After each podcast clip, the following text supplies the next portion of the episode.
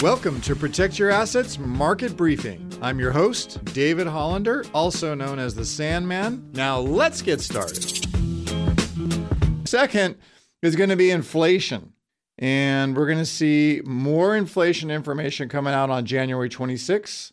And remember, the Fed is trying to get that number down to 2% and expect that they're going to keep doing what they need to do until they get there.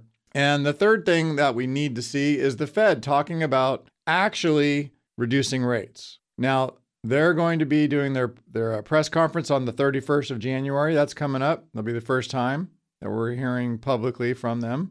Well, remember last week, the market was saying there was a 73.4% chance of them lowering in March. Well, guess what? That was revised this week down to 53.8%. So the market's starting to say, well, you know what? I think they may not be lowering rates in March.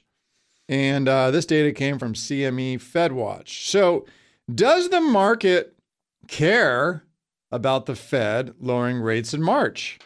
Well, I'm going to say no, because here's why. If the Fed does not talk about cutting rates in January or actually do it in March, I don't think that's going to be that big a deal. And I think the reaction will be muted, if you will, because markets assume if the Fed doesn't cut in March, well, they're going to cut in May. And more importantly, the expectation of the market right now is that they're going to get between 4 and 6 cuts from the Fed in 24. You can hear the Protect Your Assets Market Briefing on your favorite podcast app or as an Alexa flash briefing. Just search for Protect Your Assets Market Briefing. Links to subscribe free wherever you listen are at libertygroupllc.com/PYA briefing.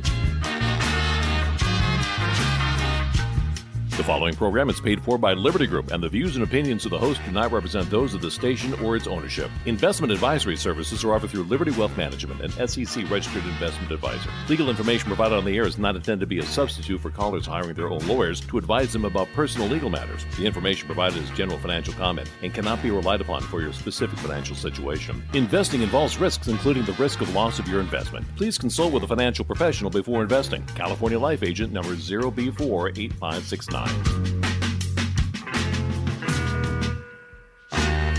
You're listening to the Protect Your Assets Radio Network.